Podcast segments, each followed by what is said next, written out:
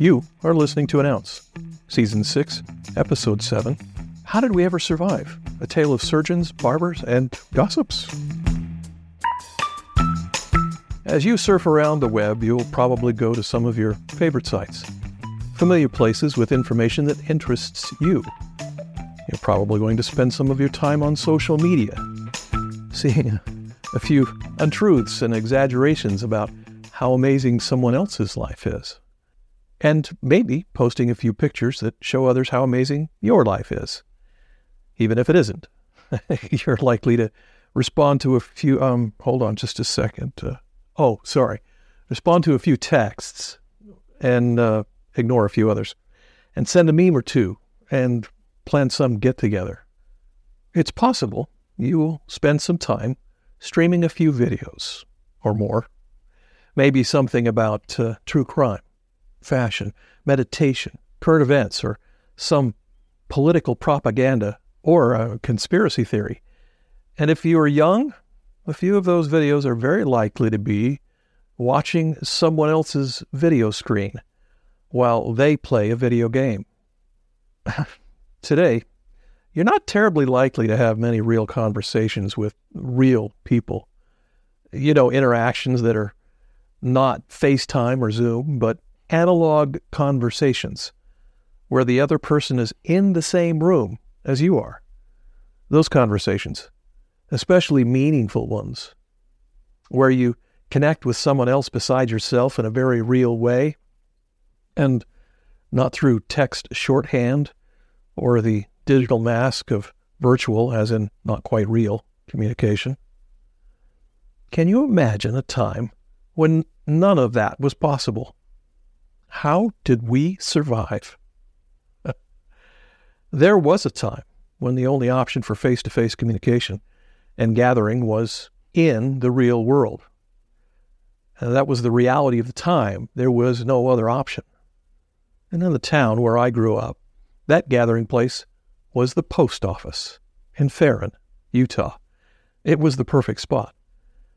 Folks came every day to get their mail to do a little shopping, to fill a gas tank, and to get involved in conversation.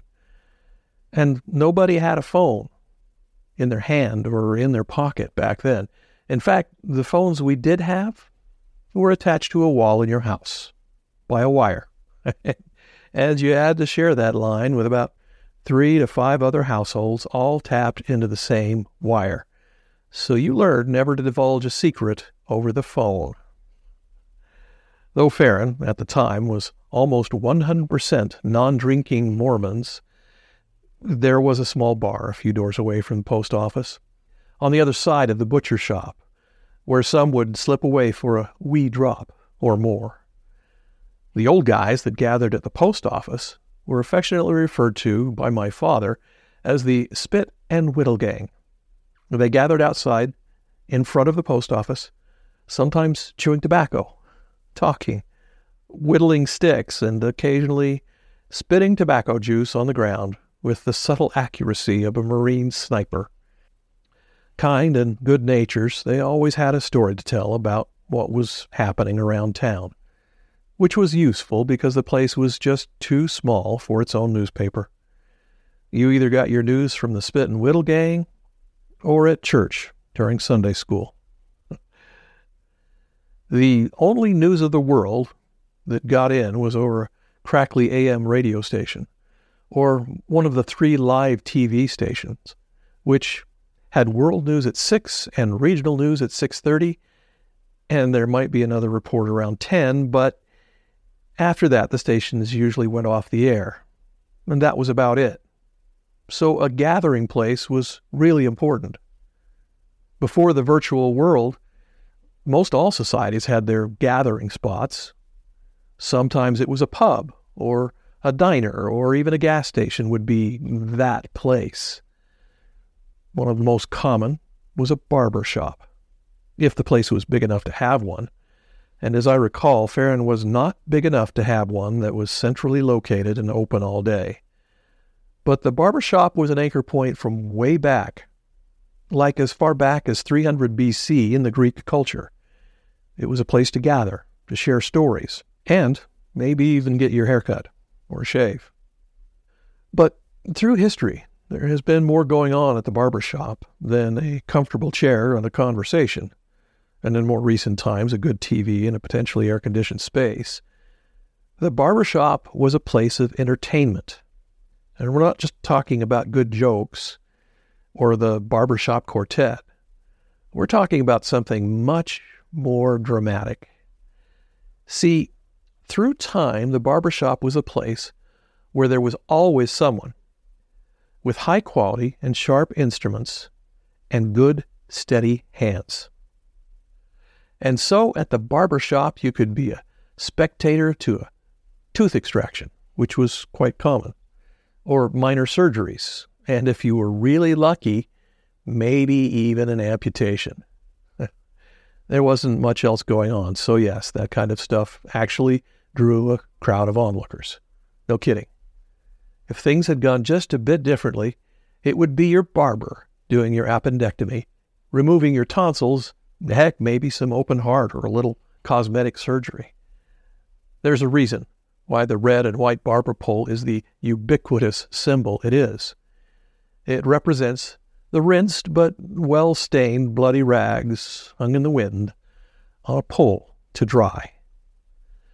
Events and circumstances turn in strange ways a few years back, it took a little while to move information around. Today, we have more than we can ever take in, and we can hold it in our hand and carry it around in our pocket. Yesterday, the barber was performing surgery. The doctor prescribed potions and remedies. Today, things are very different. So, here's the ounce. Most historians will admit that most all of history is lost to time. We just don't know what really happened. And even when someone has tried to document it, there's still so much missing. For example, the assassination of John F. Kennedy was witnessed by thousands, and the written accounts were spread all over the place. And because of the films, a whole world has seen it happen. But anyone who takes a deep dive into the event will find there is so much we just don't know, and we probably never will. So, understanding that history holds such unrevealed surprises, you can bet our future will play out in unimagined ways too. And as it does, people are going to gather in one way or another to talk about it and maybe gossip a little if the story's good. The future marches on to where fate and God directed. The proof? You have a smartphone in your pocket and your barber is not your surgeon. And that's it. An ounce submitted for your consideration. Thank you for listening to another great episode of An Ounce. I'm betting you know some folks who would enjoy this podcast too. So share the love. Please like, follow, and share.